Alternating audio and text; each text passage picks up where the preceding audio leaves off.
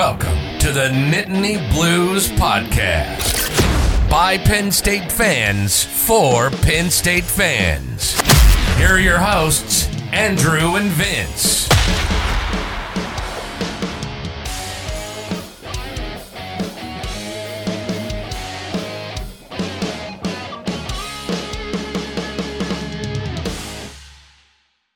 What's up, Nittany Lion fans? Welcome back to the Nittany Blues podcast. Today, we are discussing the hottest topic outside of the college football playoff, and that is the transfer portal.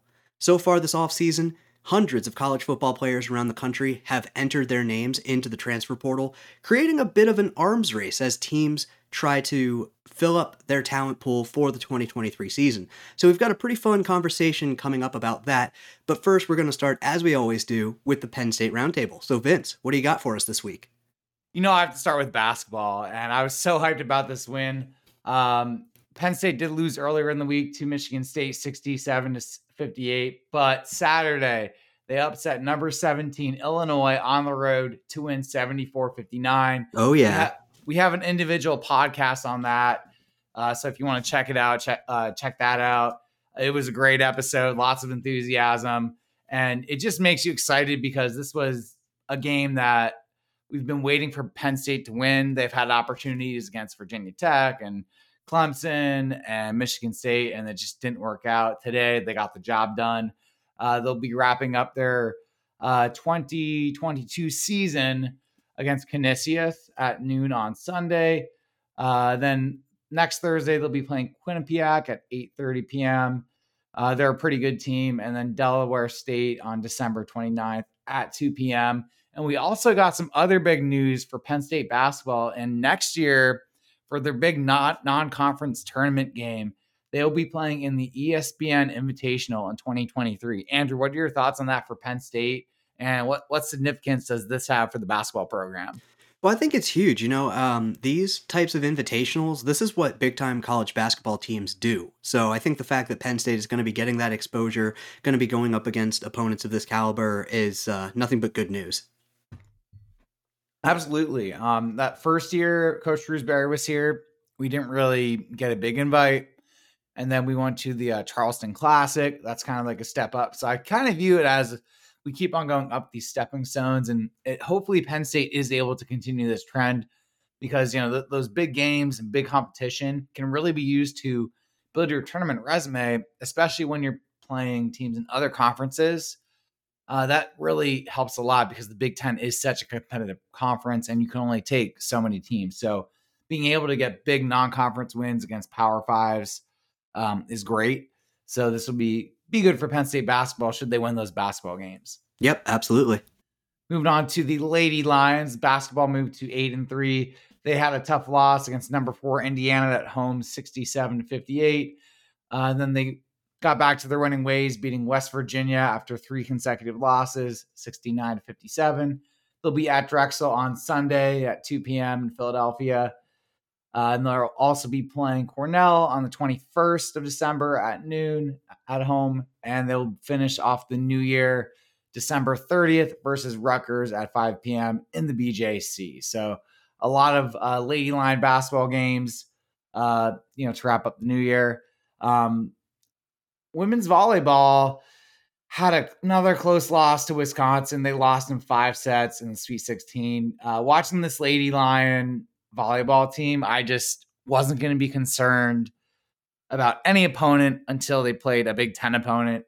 And I saw it was Wisconsin. They beat us twice.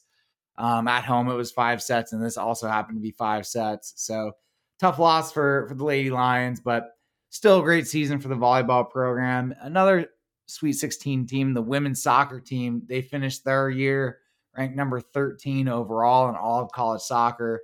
So that was another Sweet 16 team that did well. Men's hockey had a nice weekend. They went on the road to number 19 Notre Dame. They won five to two in the first game and lost five to three. So that was another split. They're 15 and five on the season, ranked at number five in the polls. Uh, Notre Dame is a has been a really tough place for Penn State to play. They have not picked up many victories there over the past few years. So this is a big win for the Lions and their program. They'll be playing a home away or an away home series versus RIT who's also ranked. They'll be on the road December 30th at 5 p.m. and home on New Year's Eve, December 31st at 5:30 p.m. Uh, the women's hockey hockey was off this weekend, but they have a home series December 30th and the 31st versus Long Island University at 2 p.m. and 1 p.m. respectively. And then we had the men's wrestling program doing men's wrestling things. They moved to 4 0 as they beat Oregon State 31 to 3.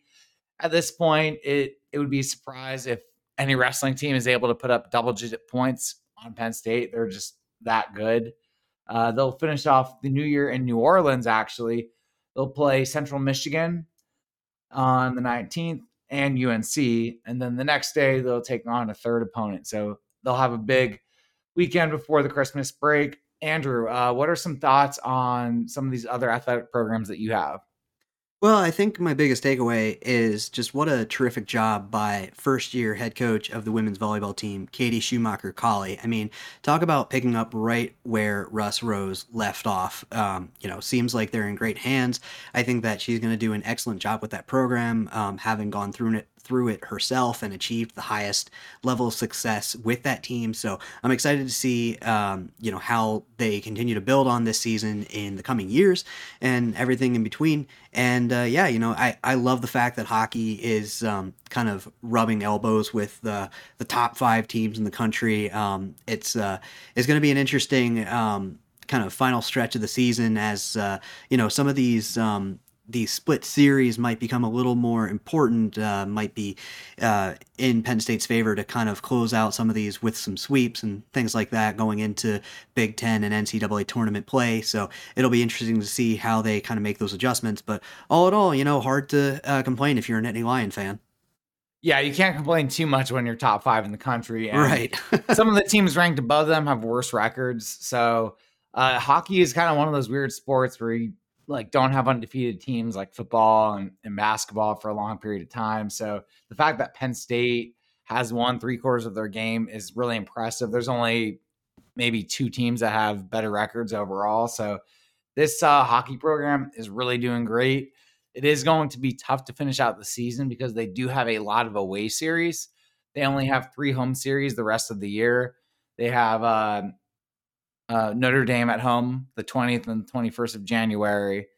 And then in February, they have a home series with Minnesota and Wisconsin. So they have a lot of away series. Uh, so they'll have to have that road warrior mentality to succeed. And, you know, I think they'll take care of business. And uh, this should be a really fun year. Hopefully, we get some playoff hockey back in Hockey Valley and we can enjoy that over our spring breaks. Yep, agreed. All right. So I do think we need to break some news that uh, we knew that Joey Porter had declared for the NFL draft, and so did Parker Washington. So those guys will not be available for the Rose Bowl. However, things seem to have evened out. We had uh, Utah's top corner, Clark Phillips III.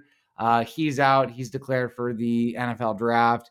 And their lead wide receiver, Kincaid, is also out. Uh, he he has an injury, correct? Uh, I'm not sure. I didn't see that part of the news. I just saw that he had opted out and was. Uh, I think he he also is declaring for the draft. Correct? Yeah, I think they're both going to the draft. So it's it's kind of funny how it worked out. Uh, that both yeah. teams, their top corner and top wide receiver is out. So no no no team can use an excuse saying, "Oh, this guy opted out." Like we were using Jahan Dotson as an excuse last year, and all those linebackers as an excuse for why they didn't play well. And it's kind of kind of nice that it evened out this way because you know, now there's no excuses and the best team is going to win. Yeah, yeah, that's right. Yeah, I mean, it's uh, it is strange how that um did work out. I mean, I I don't know what uh, Kyle Whittingham was um you know what his reaction was when he saw this news because when Franklin and Whittingham both went on to some uh, joint press conferences after the Rose Bowl selection, um, Coach Whittingham uh, basically said that he expects everybody to play. So I don't know if this might have taken him aback as well, but you know, such is the nature of college football. So uh, yeah, I mean, I still I still think that the Utes are a very talented team overall, and as long as Cam Rising is uh, quarterbacking that offense, I think they're always going to be dangerous. Yeah, absolutely. Just that defense in general, it scares me. So I, mm-hmm. Think it'd be really impressive if Sean and company are able to move the ball down the field. And I'm really excited to see how our offensive line stacks up against a Michigan ish style defense. So it'll be cool to see if they can get the run game going and have some uh, January Penn State football. Yep, that's right. Yeah, and speaking of players who we are not going to be seeing, uh, we won't be seeing some other guys in 2023. We have five guys in the transfer portal. We got quarterback Christian Veilleux, defensive end Rodney McGraw, corner Jeffrey Davis Jr., offensive lineman Maleek McNeil, and then we got defensive lineman Devon Townley. So we got five guys in the portal. Andrew, what do you, how do you think this is going to impact Penn State's team going forward?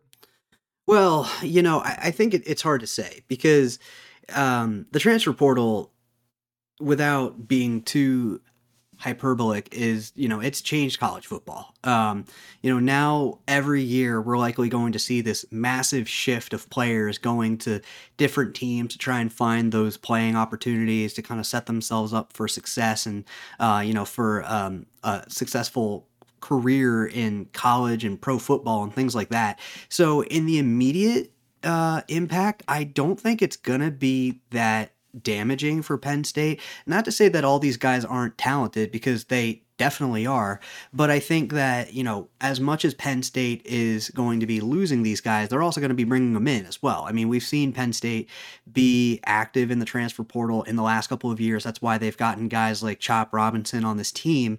Um, and so, you know, I think they're going to be able to kind of replenish that talent um, as it's going out, and those guys are trying to find their uh, the chances they think best fits them. And you know, what's funny is you know thinking that Penn State has five guys in the portal right now. Um, you know, somebody might say, "Wow, like that's a lot of guys." Like relatively speaking, that's a low number of players because if you yeah, look out at of ninety some players, that's a Yeah. pretty low percentage. Right. Yeah, and I mean, you could you can compare this to other uh Power 5 teams. Like if you look at the list of players from Texas A&M that are in the transfer portal right now, it pales in comparison. Like there's almost 2 dozen players from A&M that are in there right now. So I think the fact that Penn State has a relatively low number of players is good, you know, from the standpoint of like they're bringing in guys that, you know, want to be at, at Penn State obviously um and you know, and I think that there's there's some circumstances with uh, the guys leaving Penn State that uh, you know weren't totally um, weren't totally a surprise. Like Christian Veilleux, I mean, the guy is the guy knows that he's good enough to be a starting quarterback somewhere, and he kind of sees the writing on the wall with Drew Allar um, being the heir apparent at the quarterback spot at Penn State for at least the next two seasons. So you know, it's only natural for him to want to go and try and find that opportunity, um, and I think that he will and uh, you know with with all those other guys i mean they're young the you know the, we're looking at freshmen or redshirt freshmen across the other four so you know they might be um, you know kind of thinking about where their future in college football looks like and you know maybe they're just uh, you know trying to find their best place in the world and you know who can fault them for that yeah, exactly. You only get uh, four or five years of college football, so you know these guys who aren't going to play, they deserve to play. Being an an NCAA athlete is a you know very uh, unique opportunity, and you know athletes in dog years, so you know it, it flies by, and you only get so many chances to play. So you can't fault guys like the, this that are, that are going to be on the bench uh, for Penn State. So it, it just makes sense for them to go somewhere where they can play and get some playing time. Uh, however, Christian Veilleux, uh, his absence does leave a bit of a question mark at the backup quarterback position for Penn State. Mm-hmm.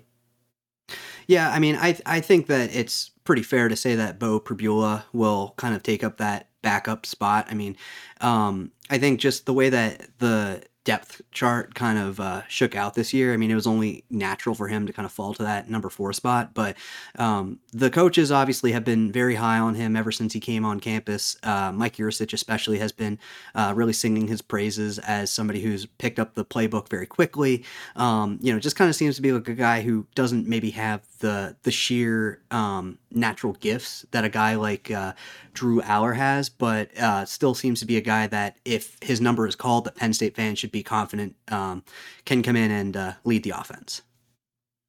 Yeah, I agree.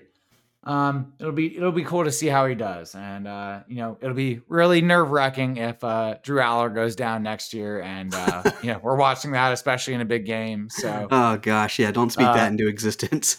Yeah, so you know it's injury. You're it's, it's one play away. So you know Penn State does need to get depth out of that position. I think we need a veteran guy would be good if they're able mm-hmm. to get one. Um, yeah, but, that's the big question know, mark because it it's like, yeah, I mean, it's tough to say because you know so many of the quarterbacks that are going to be in the portal, like they're the reason they're in the portal is because they want their shot you know?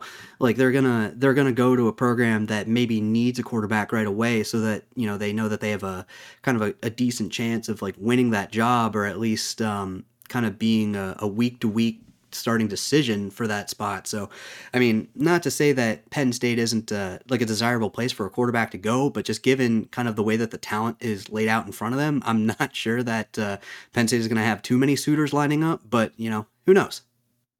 Yeah uh, we'll see how it turns out. Uh, so I, I, do think this period is really important to pay attention to for Penn State fans because Penn State, with the way their season has played out, uh, having a 10 and 2 record and, and being in the top 10 at one point, this really puts them in position uh kind of like for the NFL like in win now mode. So it definitely makes more sense for them to attack the portal now more than they would if they were if this was Coach Franklin's first year and yep. he's trying to build up the program. You would probably prefer to have more scholarships going out to freshman guys. However, there's tons of guys out there. We've seen this, things with like Mitchell Tinsley and Chop Robinson, and they come over to our program and Hunter Nourzad, they're instant contributors just like that. And they adjust really quickly. It might, it might, take a while to get the playbook down and everything, but um, physically they know know the speed of the game, and you know they they know they have that advanced technique because of the coaching they receive at the next level. So these guys are immediate impact guys, and I think that if we do really well in this period, that could you know really lift Penn State up to be able to compete with the Ohio States and the Michigans and vie for a Big Ten championship as well as a college football playoff spot. Yeah, one hundred percent. I mean, this uh, the the transfer portal has instantly become a staple in uh, college football, and you know if you look around the teams that have had recent success on the national scale and even in the college football playoff, um, some of the most noteworthy. Uh, players who have seen success either like winning the Heisman or winning the championship or both. I mean, you look at guys like Caleb Williams just transferred to USC, Joe Burrow transferred to LSU. Like it's guys like that all over the place. I mean, uh, Justin Fields transferred to Ohio State. I mean, even though that was kind of right before the transfer portal um, really blew itself wide open, but still, you know, it, it transfer players uh, really matter, and it uh, you know you gotta make sure that you have your your finger on that dial um, if you find a need for your team because uh, you know you never know when you're gonna find that impact player who might take you from um, like an eight and four team to then 11 and 1 or maybe you're going undefeated and winning your conference. Yeah i mean just look at michigan state. They hit the jackpot with kenneth walker and you know they're they almost had a big ten championship last year and then this right. year they're not even in a bowl game. So it's yeah. really crazy how, you know, the transfer portal can really lift you up. But then if you lose those guys and don't have the guys behind them that are able to step up that next level, it can really hurt the program. So I do think there is a good balance between getting your own guys, getting them in the culture, developing their talent, as well as bringing some veteran guys that maybe you missed out on the first time, or maybe guys who are, you know, just skilled, not getting the playing time they want, that can come in and help out the program. So yeah, a lot of different different reasons, but you know they can really help uh, lift it up. Right, and I think you know there's even like an equally uh, an equally sized pool of players that have that went to maybe smaller programs that just really excelled uh, where they were at and kind of proved that they were ready for the rigors of uh, like a full season of Big Ten football and things like that. I mean, look at Arnold Ebiketie. I mean, the guy the guy was a superstar at Temple. He came to Penn State and he was a superstar there too. So you know, you never know where these guys are are going to kind of pop out from. And I think that's going to be um, you know, for better or worse, like how most of the transfers are going to go from like those maybe MAC schools or like maybe your um, uh, like group of six schools. Like that's kind of what you're going to see is like players just blow it out of the water there and then all of a sudden they're going to try to make the move to like the Big 10, the ACC or the SEC. Yeah, and Penn State really has almost hit the jackpot. I, I can't think of many transfer portal players. I'm like, well, this guy didn't really do much, you know, just with the Ebiketies and uh, Chop Robinson and Mitchell Tinsley just doing awesome within the past couple years. Um, you know, we've we've done really well. And my question for you is, uh, since it is close to Christmas time and the holidays, uh, what are some positions that you have on your Christmas wish list for Penn State to get this offseason? What is Santa Claus going to bring the Nittany Lions? Oh gosh, well, um, the two positions that I have on my list that I think are the most important for Penn State to look at are safety and cornerback.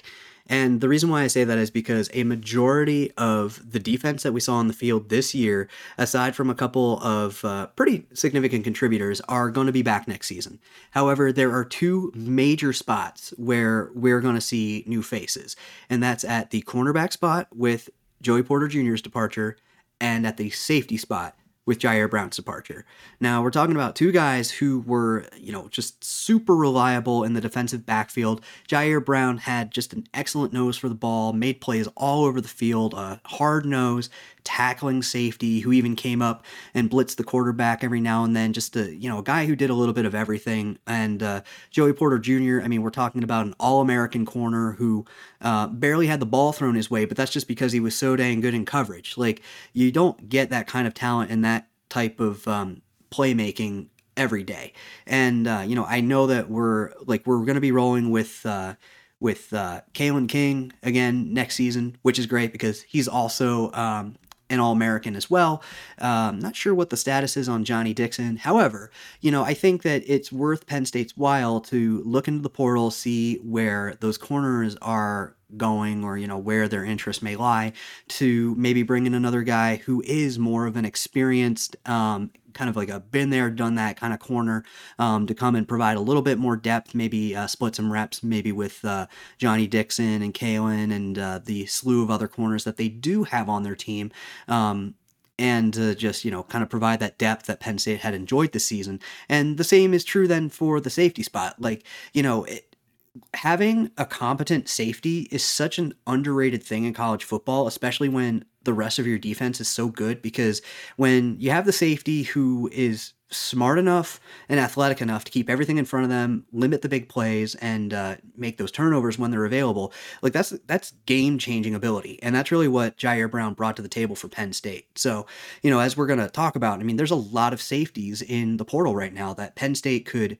you know very easily call up and kind of say, hey, like you're going to be a contributor right away. Look at this defense that we've created. We're going to allow you to be super aggressive. So if you want to blitz the quarterback, done. You want to go into coverage? Done. You want to try to like snag a couple of interceptions? Done.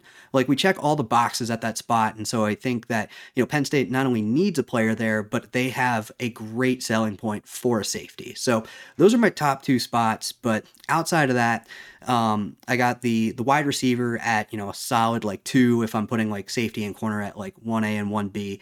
Wide receiver definitely number two. Um, I think we have a great core of young receivers uh, with the likes of Omari Evans and Harrison Wallace um, and some others in there. But you know what Penn State could really do well with is another number one receiver type guy with the departure of Parker Washington.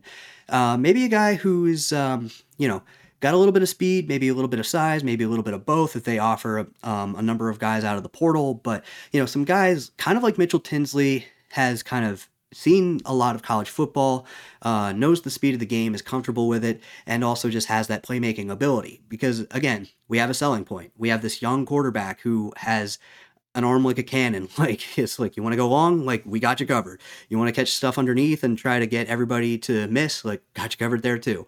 So I think there's a there's a lot of um, there's a lot of uh, appeal to Penn State for wide receivers coming in.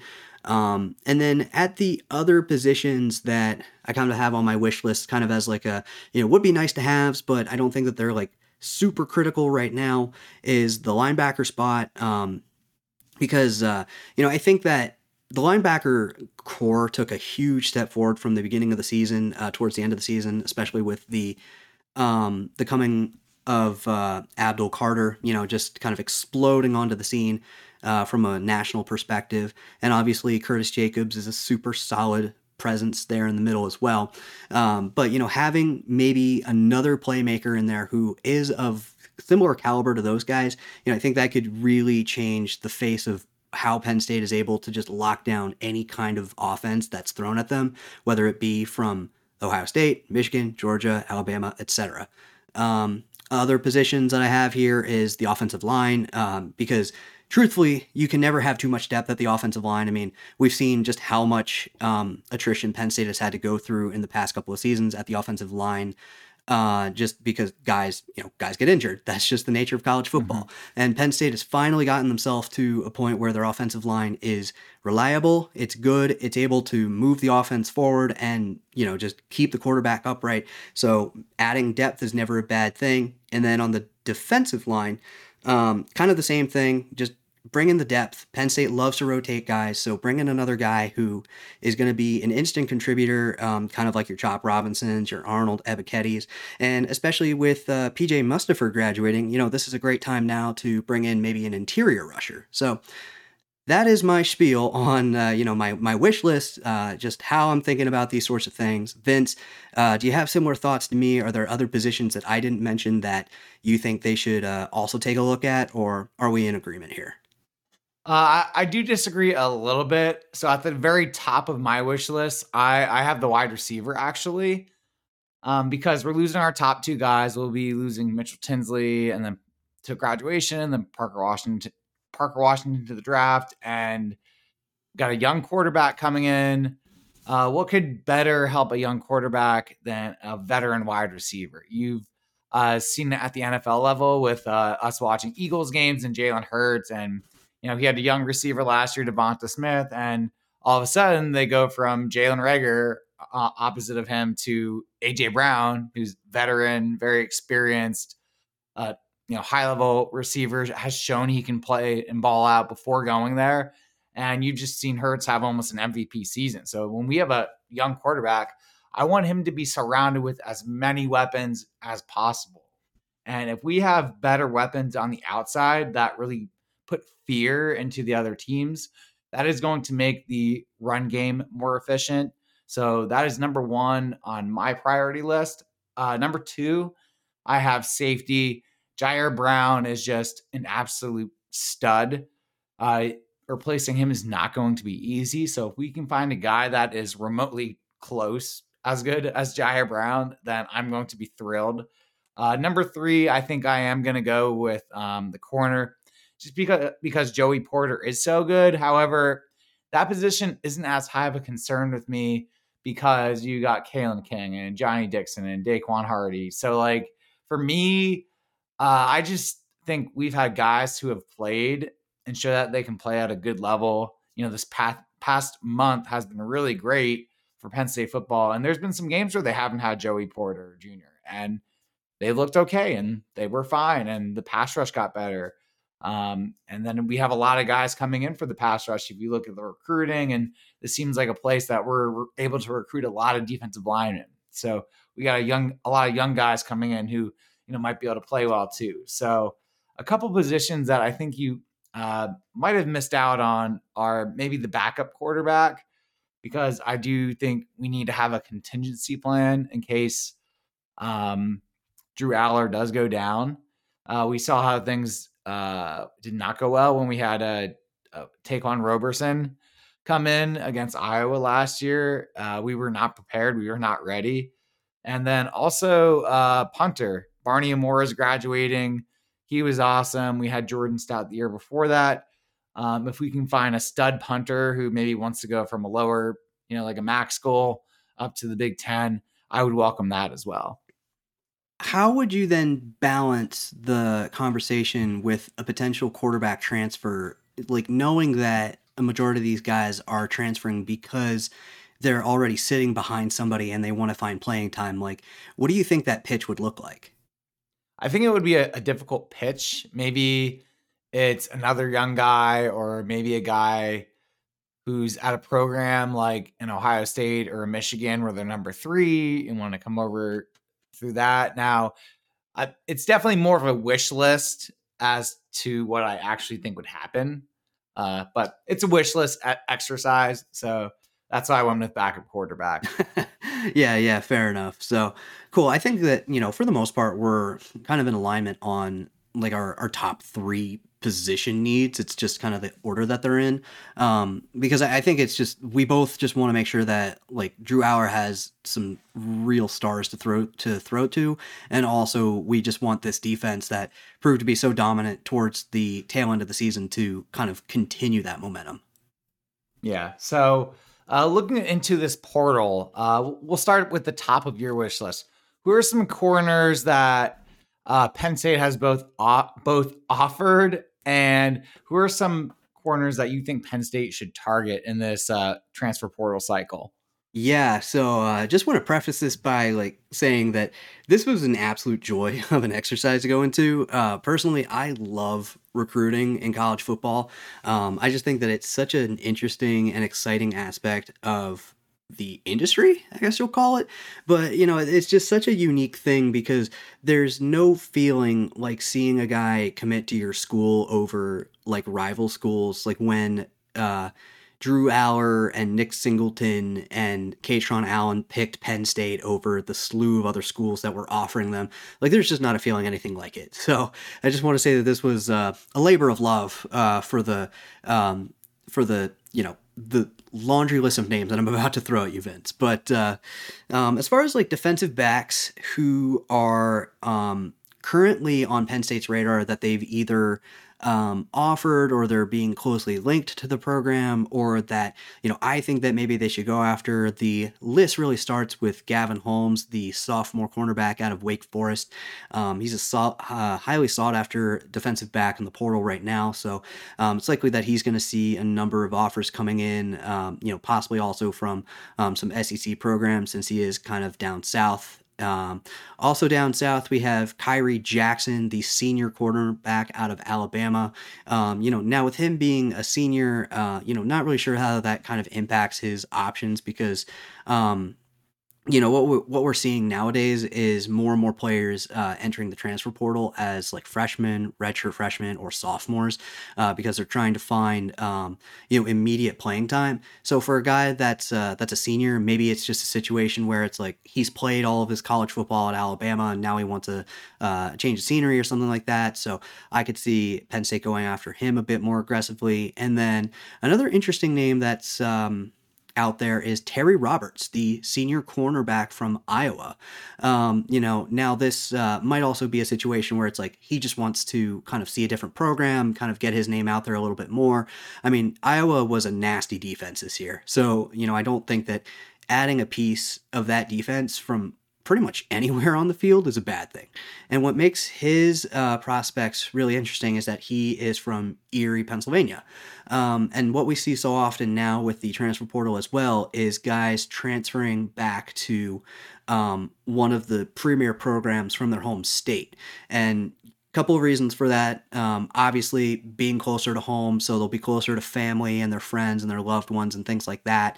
Um, and then on top of that, you know, a lot of times these guys were recruited by that coaching staff back when they were when they were in high school, so they have a high level of familiarity uh, with the coaching staff, with the assistants, maybe with some other players that are currently on the team. Um, I'm not sure what Terry's relationship has been with Penn State previously, but uh, I'm sure that you know James Franklin and Terry Smith have given him a call just to kind of test the waters and see uh, what's going on there. So he's an interesting one to keep an eye on. But outside of those names, you know, there's a couple of other ones that I think it might make sense for Penn State to go after uh, in the portal right now. Um, two names in particular. We have a senior cornerback from Bowling Green named David Ferguson. Uh, you know, he's a guy who's seen a lot of playing time. Um, originally committed to Kansas, so he was uh, kind of in the in the SEC's radar a little bit um, as well. So you know, kind of a, a guy who maybe just uh, you know went to an SEC program, then ended up playing at Bowling Green for um, whatever uh, circumstances. I don't want to speculate too much, but uh, what's really kind of interesting about his prospects, though, is that he is from the Laurel slash Baltimore, Maryland area, um, and Penn State, relatively speaking, has a pretty nice pipeline uh, from Maryland. So I think that you know it's a it's um, you know an easier sell for Penn State if they're able to point to guys like uh, Oh gosh, I mean, like want to talk about like Dani Dennis Sutton, um, Dvon Ellies, uh, I think PJ. Like, there's so many players from Maryland uh, that are just absolutely lighting it up for Penn State. So Penn State can point to any one of those guys. Yeah, and, and another guy that I think you might have missed is uh, cornerback Tony Grimes uh, out of UNC. Mm. And uh, he was a five star recruit that uh, went to high school in Virginia, and you know Penn State uh, has had a lot of success there, but didn't win out. So I think that could be uh, a potential second chance target Is for Penn he? State. Yeah, is he in the portal? I didn't see his name there. Yeah, I did see uh, an article. Uh, it, it, it was titled uh, Three Second Chance Targets. It was five days ago. Um, and he was on the list. So it was him, corner Tony Grimes. We had wide receiver Dont'e Thor- Thornton, which I'm sure we're going to mention him when we move on to wide receivers. Uh huh. And then uh, defensive lineman Elijah Jeudy out of Maryland. So Cool. uh, he goes. He's transferring from Texas A&M. So Right. we'll, we'll, we'll get through uh, some of those later ones, but yeah, those are a lot of corners that Penn State could go after, and you know it'd be good to see see any of those guys in blue and white. Yeah, for sure. And one last name that I did want to mention is uh, Patrick Body, f- uh, freshman corner from Cincinnati. Uh, might be transferring out because of Luke Fickell um, taking the uh, the Wisconsin job, but uh, you know, obviously he's coming off of his freshman campaign, so he's not like as experienced as some of these other guys we've mentioned. Uh, but he is from Monroeville, Pennsylvania, so you know he's kind of a um, local-ish guy for Penn State. So you know, I think you know one thing that Penn State loves to tout is uh, the best in PA stay in PA. So I wonder if they're going to be taking that approach uh, with him here. But you know, we'll see. We'll see how things go because Penn State wasn't previously involved in his high school recruiting. Uh, so we'll see if uh, if that changes with his um, appearance in the portal. But uh, what position should we move to next, Vince? Yeah, that'd be great to bring him back to PA. Uh, I think we should move on to safety. Who are some safeties? I, I haven't seen many names pop up. Who are some safeties that you think can make a big difference for Penn State? Yeah, great question. And I mean, uh, Penn State, uh, at least from what I've seen, hasn't offered a ton to safeties, but there's plenty of them in the portal right now that are going to be worth Penn State's time. Um, the first one that I want to mention is a sophomore safety from Florida named Donovan McMillan. Um, similar to uh, the other players that we've mentioned, this guy is also from PA. He's from Canonsburg. Uh, Penn State did offer him back in high school uh, before he ultimately committed and went to Florida. Uh, but right now, uh, at least, uh, you know, as far as the transfer portal and the predictions go, he's being linked to West Virginia and Pittsburgh. Um, so I think Penn State's going to have a little bit of competition trying to land his services. So we'll see how that goes. Um, other guys include Derek Allen, a redshirt freshman from Georgia Tech. Um, Penn State also offered him back in high school. He's a highly talented cornerback, had a ton of offers in high school. Um, other names Sam McCall, freshman from Florida State. Um, I remember his name. You know, Penn State was super involved in his high school recruiting back in the day. Uh, Penn State did offer him. His uh, primary recruiter was Ja'Juan Seider. Uh, he's a Florida guy, and so Jaywan is the primary recruiter for pretty much any player out of Florida uh, for Penn State because of his uh, relationship to the area. So I think this would be an excellent second chance option for them. And then lastly, um, want to mention uh, Derrick Davis Jr., the sophomore safety out of LSU. Now, I mean, we've seen what LSU has been capable of this season. They've had some up and down moments, but for the most part, they're a very talented team, very dangerous team. And uh, Penn State, much like all these names, uh, was in contention for his services um, in high school, but he ultimately committed to LSU. Um, what's really kind of telling about his recruitment to Penn State, though, is that he took like over half a dozen visits to State College. Like he was on campus a lot. So he's uh, you know going to be somebody who's very familiar uh, with campus, with the area, with the program, with the coaches. I mean, obviously his uh, like his position coach uh, would be Poindexter, who is an excellent recruiter in his own right. Um, and uh, um, also uh, similar to some of these other guys, he's also from Monroeville, Pennsylvania. So he's a Pennsylvania guy. He's got all these ties. So it'd be interesting to uh, kind of see where where the dominoes fall. Because I mean, I think that a lot of like some teams are going to be waiting until the season wraps up to kind of heat things up in the transfer portal. But I know that uh, Franklin and crew are really hot on the trail already, and I think that's really what's going to make or break. Uh, you know, teams that are going to be able to kind of snag these uh, highly touted um, recruits. You know, it's a kind of a strange thing to call them recruits again, but yeah. that's essentially what they are. But uh, yeah, so I'm I'm excited to see um, you know the potential out of this group. Lots of competition, lots of PA guys. Uh, that's what I like to hear. Uh, yep. What what what do you think about the possibility of the Flowe Bros? So we got. Jonathan Flowe, the Oregon safety who is looking to enter the transfer portal. Not only mm-hmm. him, but his brother, uh, Justin Flowe, who plays linebacker. How cool would it be to have the King brothers and the Flowe brothers? Kind of, kind of makes you think of uh, Jordan Stout and Blake Gillikin when they were here. Uh, they had that, yeah. that, poster in the student section. Uh, I, am oh, sure would... that we haven't had two sets of brothers ever play college football together. Right. Actually, no, yeah. we do. We do because we had the Cliffords, but two on the same side of the defense probably hasn't. Happened. Right. Yeah, I mean that that would be insane. Yeah. Two two linebackers and two defensive backs that are both brothers.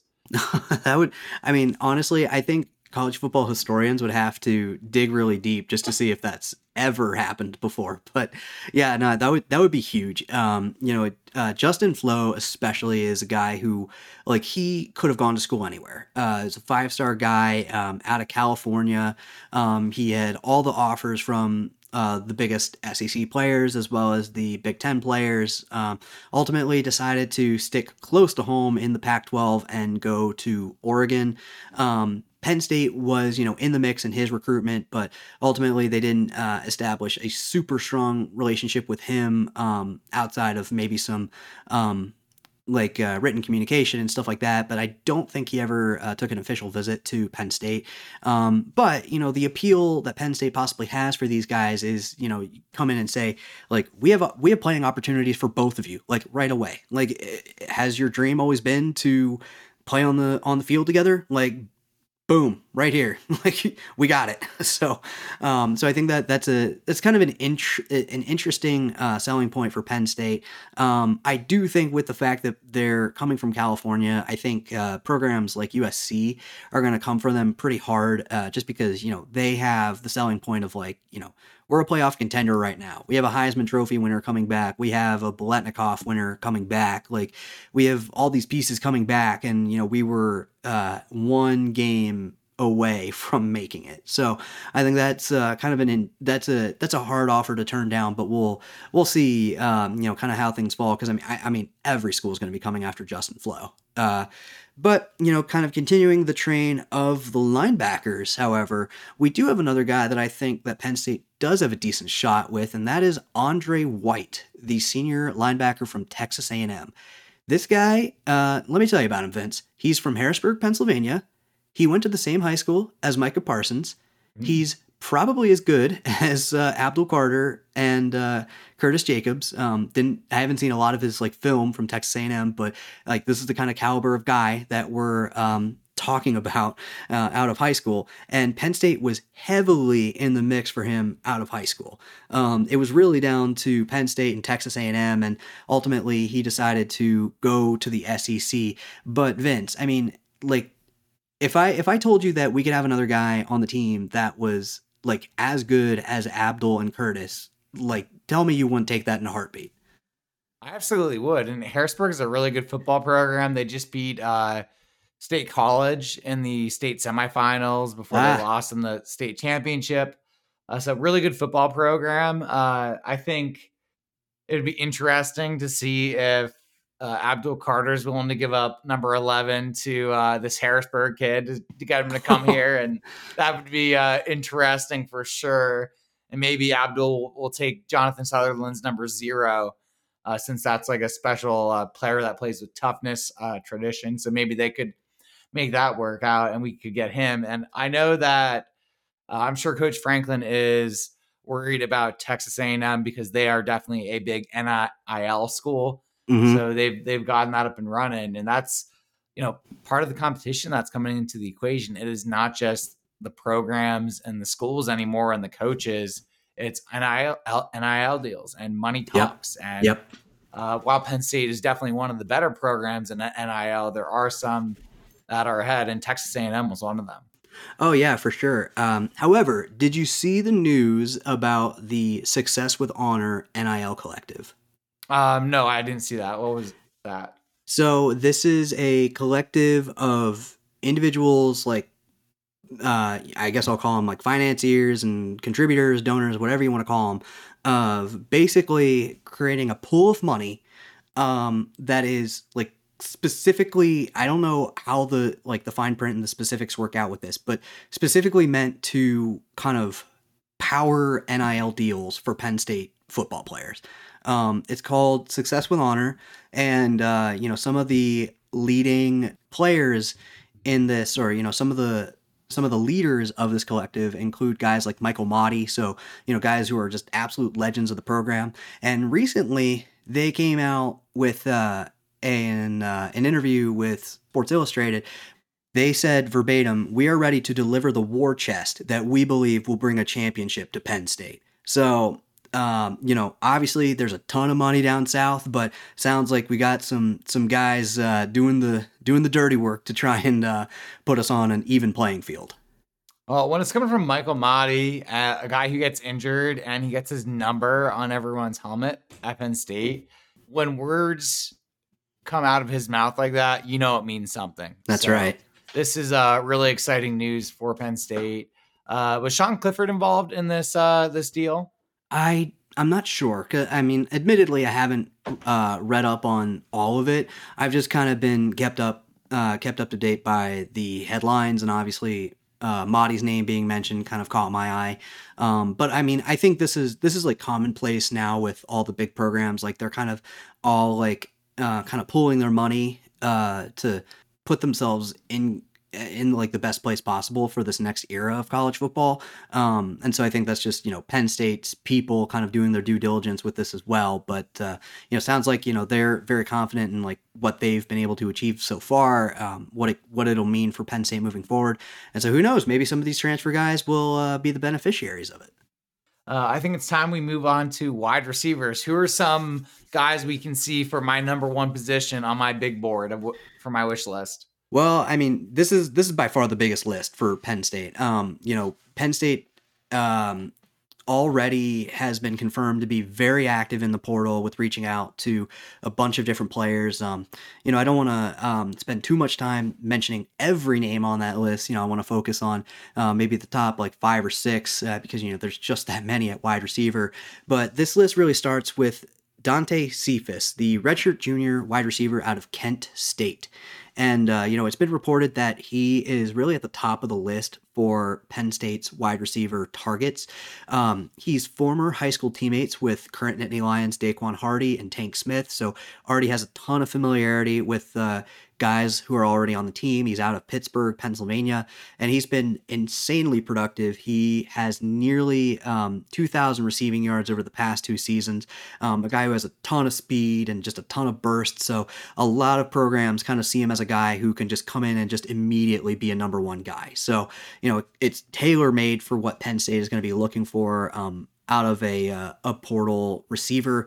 Um, I have seen that he's uh, going to be taking some uh, official visits to other places to you know kind of just test the water, see what his options are. But um, that it's looking likely that Penn State should be able to land him, but uh, we'll see how that shakes out. But um, like we said, Penn State does have a lot of other options out there. Uh, one of them being Dante's teammate in the redshirt sophomore receiver out of Kent State, Devontez Walker.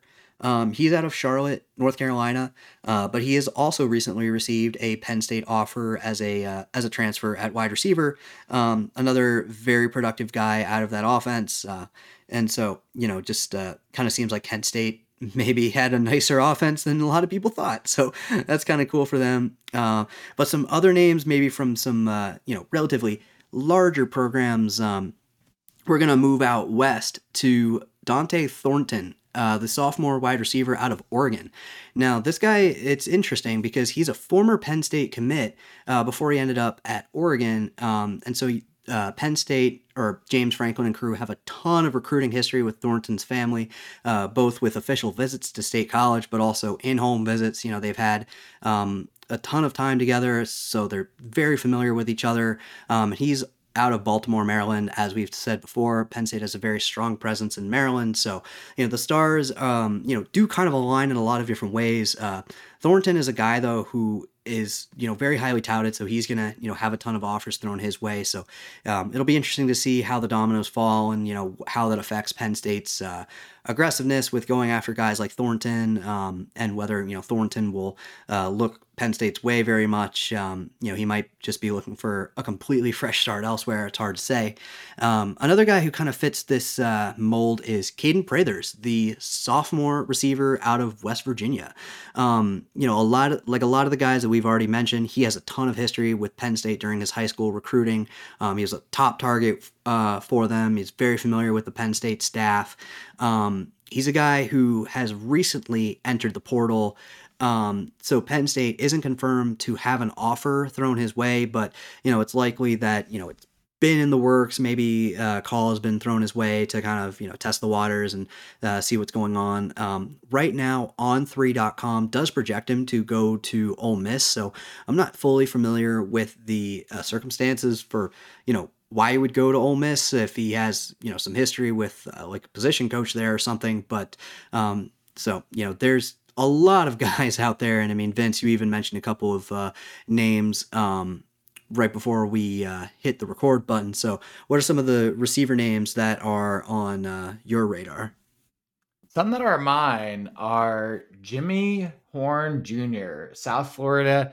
Uh, he's only 5'9", 170, but he is a speed guy. He's he's he's wicked fast. So he's he's a guy that can be in. I think would make a big difference uh, Dorian Singer out of Arizona. You got Rara Thomas, who's entered the portal. Uh, so a lot of different guys. There's also some speed with uh, Virginia wide receiver Carmelo Taylor. Uh, he's he has a lot of speed, track guy, uh, 10 5 9 in the 100 meter dash. Um, so that's really fast. 21 4 5 in the 200. So he, this guy has a lot of speed and I think speed guys are going to do really well with Drew Allar just because he kind of has that Christian Hackenberg, Christian Hackenberg cannon for an arm. So I think that'll play off really well if we're able to get the play action game established. So use that run and then do some play action and have some deep balls down the field. And then also, um, Drew Allar is really good at moving in the pocket. So if uh, he needs to create a little more time for wide receivers to get open down the field, I think he has the ability to do so at a high level. Great notes, and uh, I kind of um, have flashes of KJ Hamler in my head.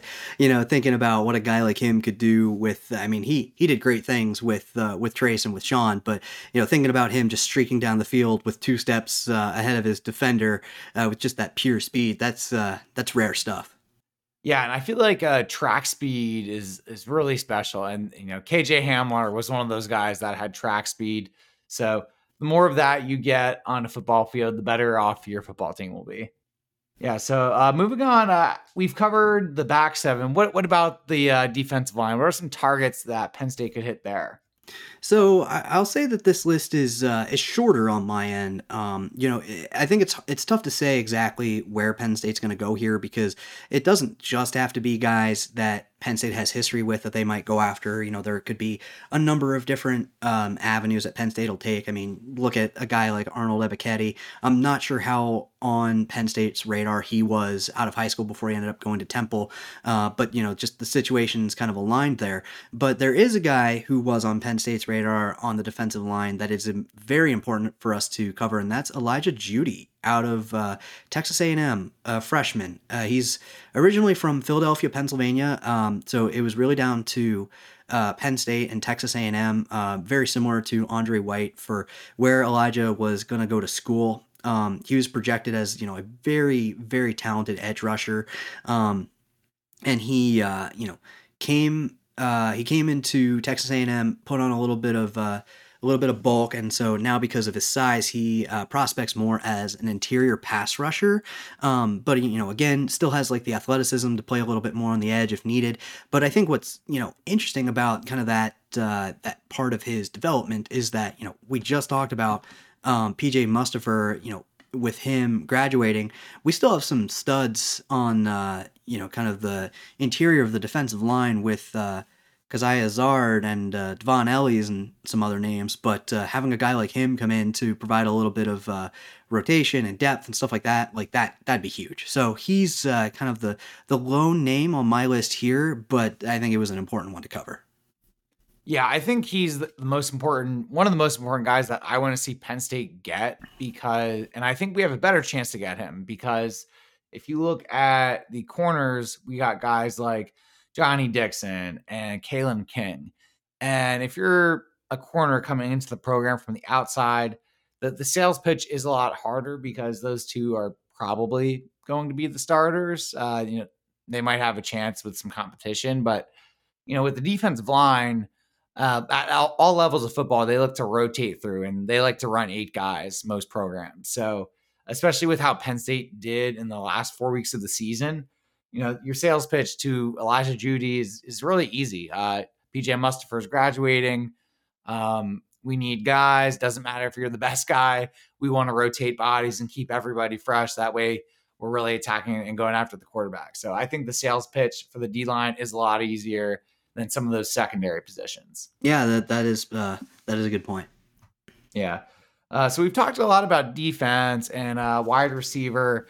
Uh, do you think Penn State will do anything at positions of strength, like uh, the offensive line? I know Olu Fashanu's coming back. We got Hunter Nourzad coming back. Um, or running back? Are they going to try to get guys behind Kaytron Allen and Nick Singleton? Or, you know, tight end? Are they going to go after any of those positions?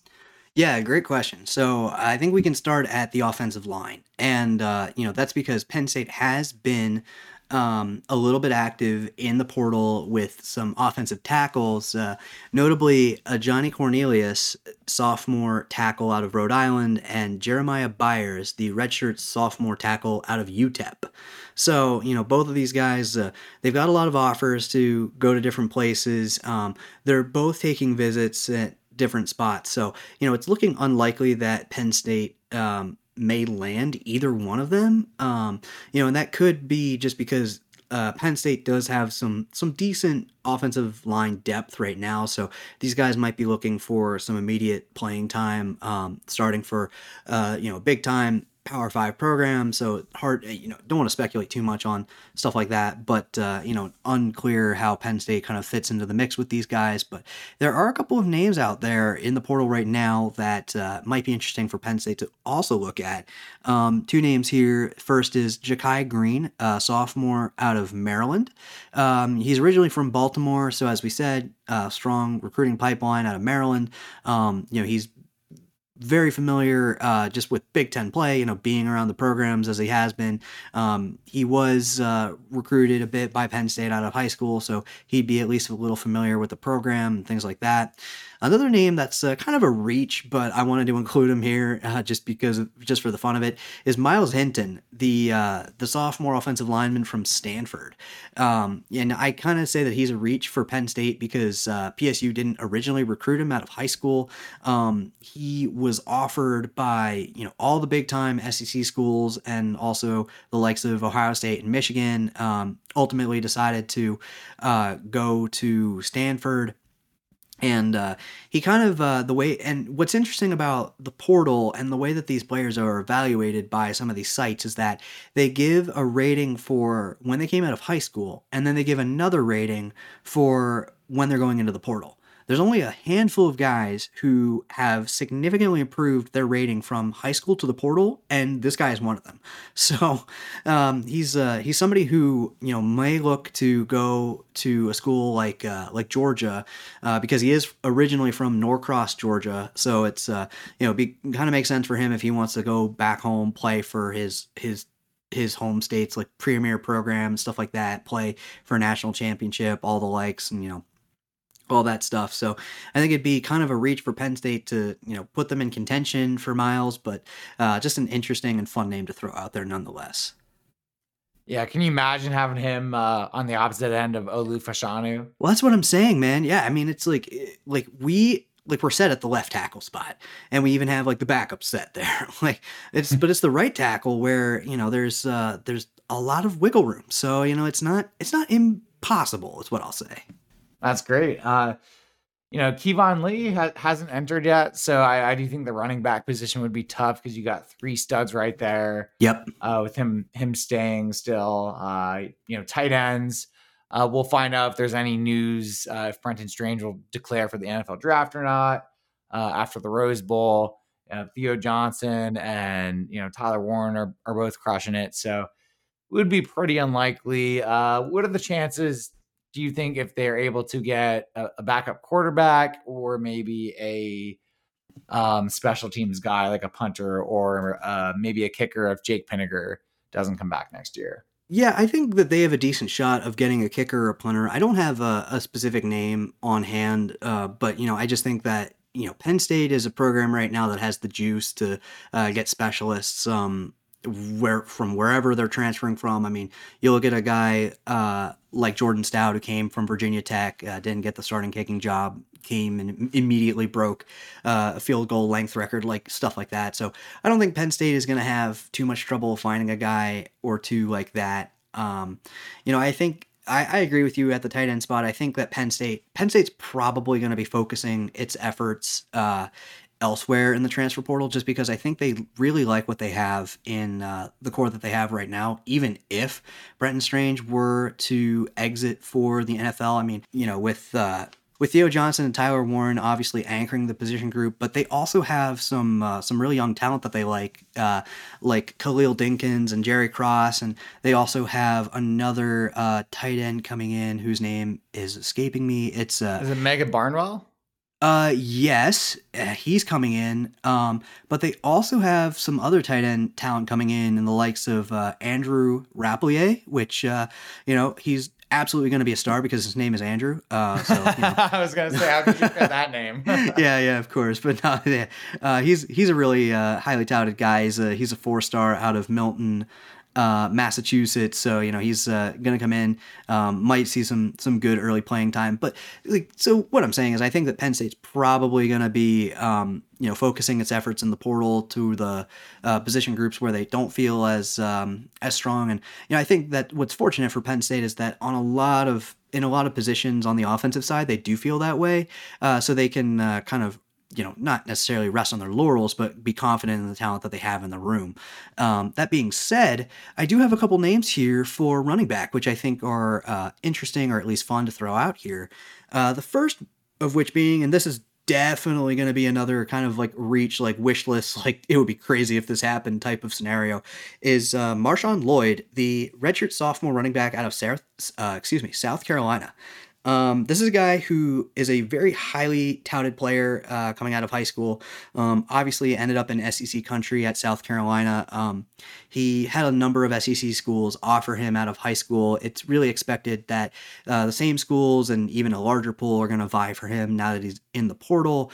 Um, but what's interesting though is that he was recruited by Penn State and he was recruited by Ja'Juan Seider. And we know Seider to be a very effective recruiter, especially of running backs, especially of running backs um, coming out of the southern United States. So, you know, I, I, think that it's a very, very, very slim chance that Penn State has, uh, can uh, land the services of Marshawn, but um, would be interesting nonetheless just to see how that might develop. But a name that I actually think uh, might be a possibility is um, Isaac Guerendo, the redshirt senior running back out of Wisconsin. And the reason why I mentioned his name is because I could see him filling kind of that John Jonathan Lovett role as like a senior guy coming into a room with uh, younger running backs, like a guy who um, has been uh, productive in his former team, but is just looking for um, kind of a change of scenery. Now, what's interesting is that this guy originally joined the Badgers as a wide receiver converted to running back. And then, you know, as part of the rotation of running backs out of Wisconsin, he's not a guy who saw a ton of touches uh, just with some of the talent that they already had in that group, but he was really efficient with uh, the opportunities that he got. He rushed for more than six yards per carry. Uh, this past season. So, you know, he's not a guy who's going to light up the stat sheet and stuff like that, but he's going to, he's you know he's proven to be a guy who's going to get you that positive positive yardage. He's going to get the job done, and I think that he might be um, a nice foil for um, the young explosive talent that's already in the room. So, what are your thoughts there? Yeah, that'd be great to, to have guys behind uh, Nick Singleton and Kaytron Allen. Uh, if they're uh, better, that would really surprise me. I, I don't think it's going to be a boost, but like we discussed earlier, injuries, the injury rate's 100% in football. So having guys, uh, you know, in depth should someone go down or, you know, something crazy happens. Uh, we, we saw like uh, uh, Journey Brown had um, an issue with his heart or something and then couldn't play football. And, you know, Noah Cain, we've seen get injured and see how that's hampered his career. So, you know, a lot of things can happen on a football field. So depth is really imperative and it's important to get as many good guys in as you can. Yep, absolutely. All right. Now, a question I have for you. Um, a lot of the guys that I've been looking at have also had offers from Colorado, which recently hired Deion Sanders as their head football coach. Uh, how much of a threat do you think Deion Sanders and Colorado is to Penn State in this uh, transfer portal period? Oh, it's they're an enormous threat, and not only to Penn State, but for every team across the country. I mean, um, I heard this quote said somewhere. I forget uh, where it came from, but they said that half of college football is a talent acquisition business, and nobody has uh, done that business better than Deion Sanders. Like, we want to talk about the level of talent that he was able to bring to Jackson State um, and play for him there. Like, now he has a Power Five school with, you know, Power Five facilities and backing and donors and stuff like that. Like, I mean, the guy, the guy is no pun intended, literally just primed to become a major fixture in uh, in college football and in like recruiting because um, you know, it, all these kids they want to they want to be coached by Coach Prime, man. Uh, he's just a guy who has just just absolute just absolutely exudes swag. He's a guy who has excelled at football at the highest level. So, you know, it's like who wouldn't want to learn from him, especially if you're um, you know, like a like a defensive player, like a like a cornerback or a safety. I mean, like how you, you just can't replicate that.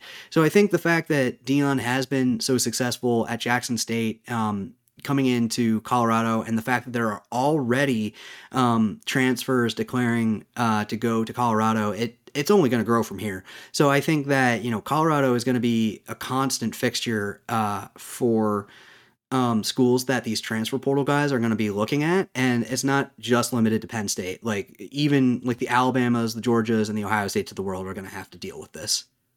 Yeah, and I think it's going to be really difficult at the defensive back position too, because you know Prime is one of the best defensive backs of all time in the NFL, and I'm sure a lot of those kids have seen some of his highlights and you know what he's doing at Jackson State. So I think this will be a, a huge threat, especially at, at the defensive back position.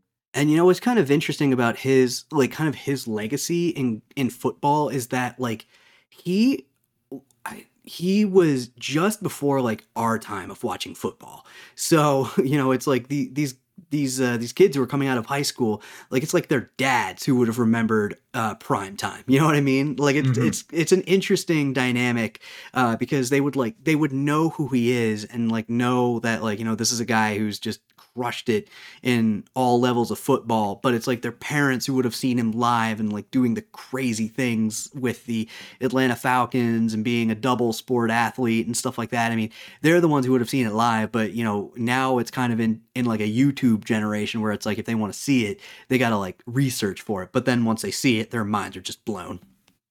Yeah, he, he's one of the most incredible athletes just of all time that I've ever seen. So um, yeah, Colorado, they're they made a really good hire, and like you said, half of college football is getting talent there. And if you can do that, you're you're primed to you know have a lot of success in in college football. So I think that I'm hoping that Franklin has enough swag that he's able to win a lot of those battles because he can say, "Hey, we're already 10 and 2." So especially like those older guys that are like redshirt seniors or juniors, you know, Coach Franklin can pitch, hey, we're really close, and Colorado is very far away.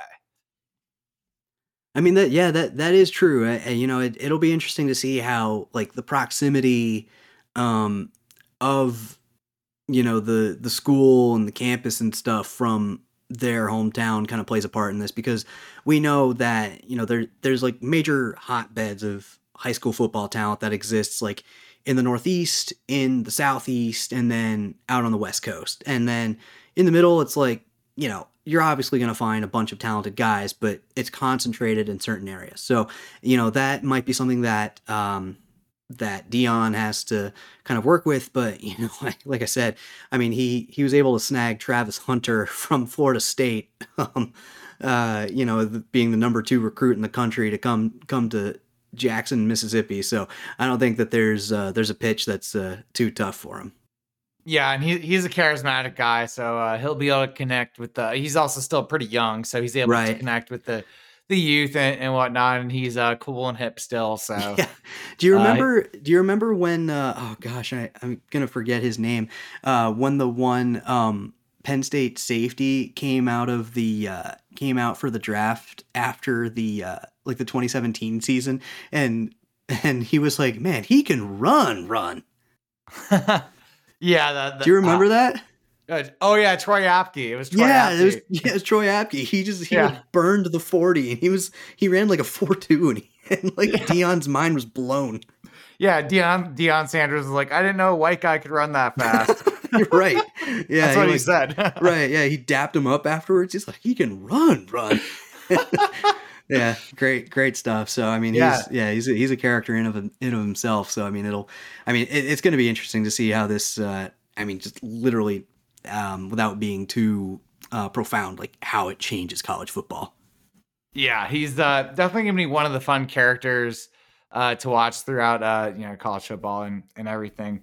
Uh, however, we, we did lose a character. Uh, Mississippi State head coach uh, Mike Leach uh, did pass away, so you know we want to you know pass our condolences along to uh, you know his family and friends and the, the Mississippi State program. Uh, you know, definitely a tough loss and he was one of the more you know fun coaches to watch, just with you know all of his responses and witty sayings and and whatnot. So, yeah, I mean, just uh, just rest in peace. It's uh, a big loss for college football. Um, you know, just for a guy that was always entertaining to see with his uh, post game press conferences and just all of his media appearances, but also you know, he's just gonna leave a lasting impact as uh, as a coach because you know he's just the guy who really took the air raid offense with Texas Tech and just made it work to a degree that hadn't been seen before. Um, you know, so we you want to talk about like uh, um, Michael Crabtree and uh, those Texas Tech Raiders uh, back in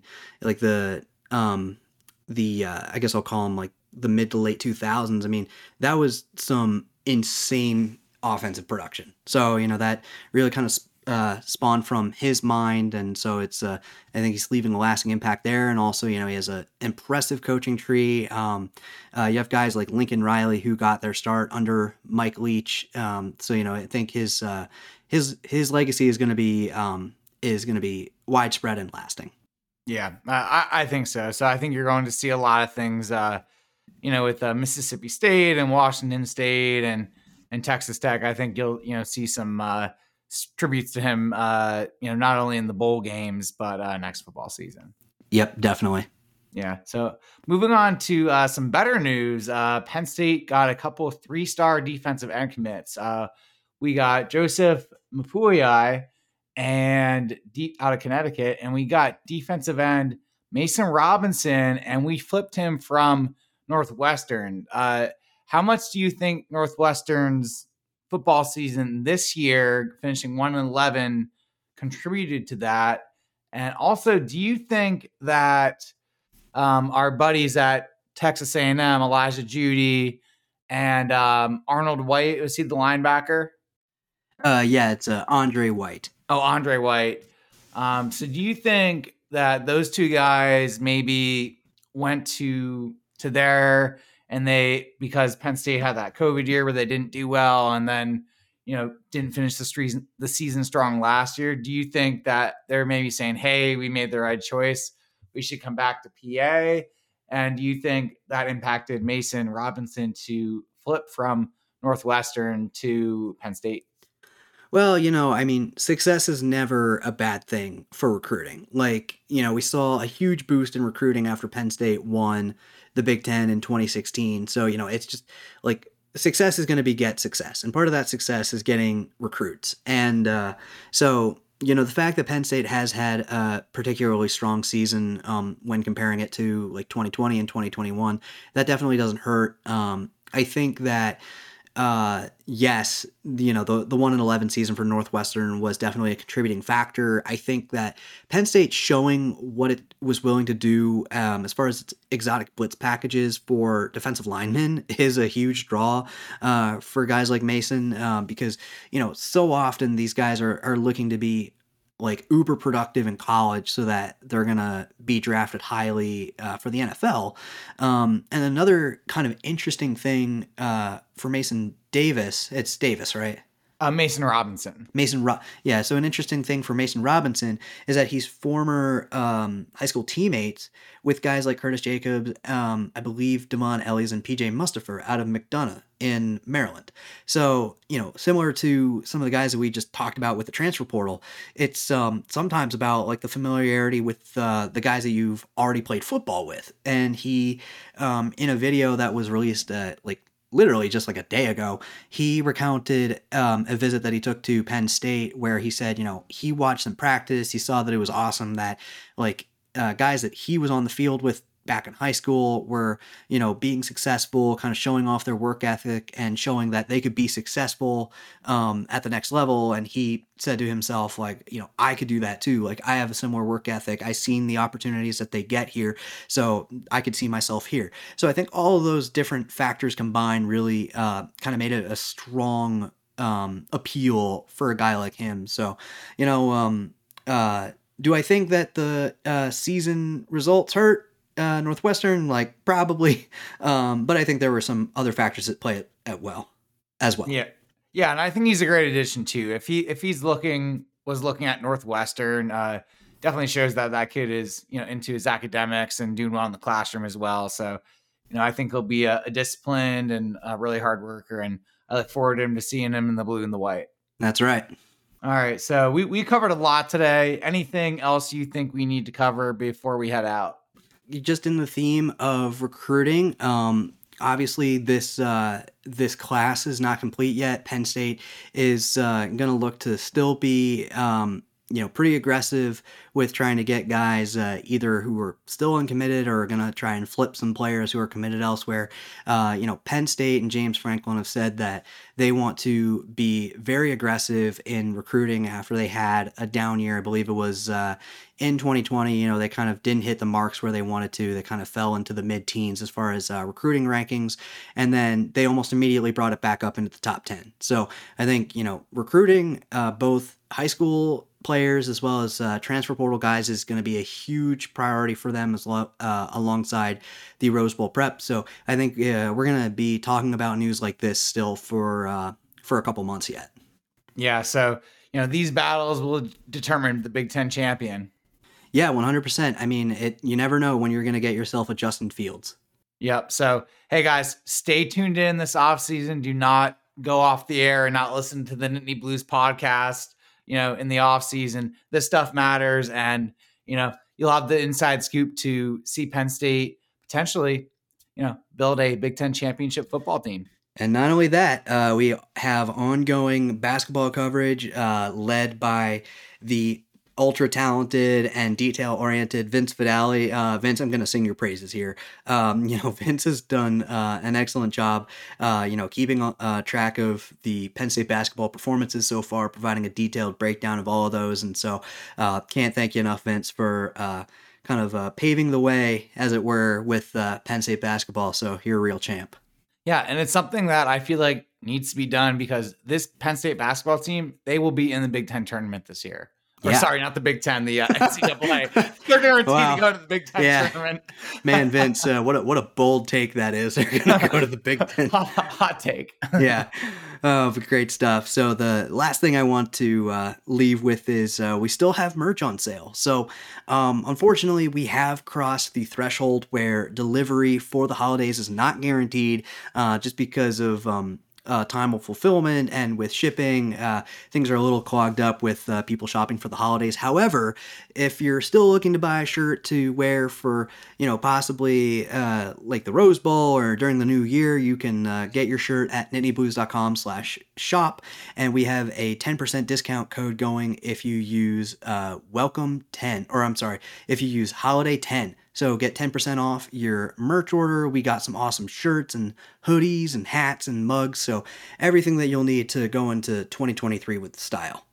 Yeah. And we give you guys 10% off because we love you. Thank you for listening. Uh, if you would like to support the pod, please tell your friends. Follow us on Twitter, Facebook, and Instagram.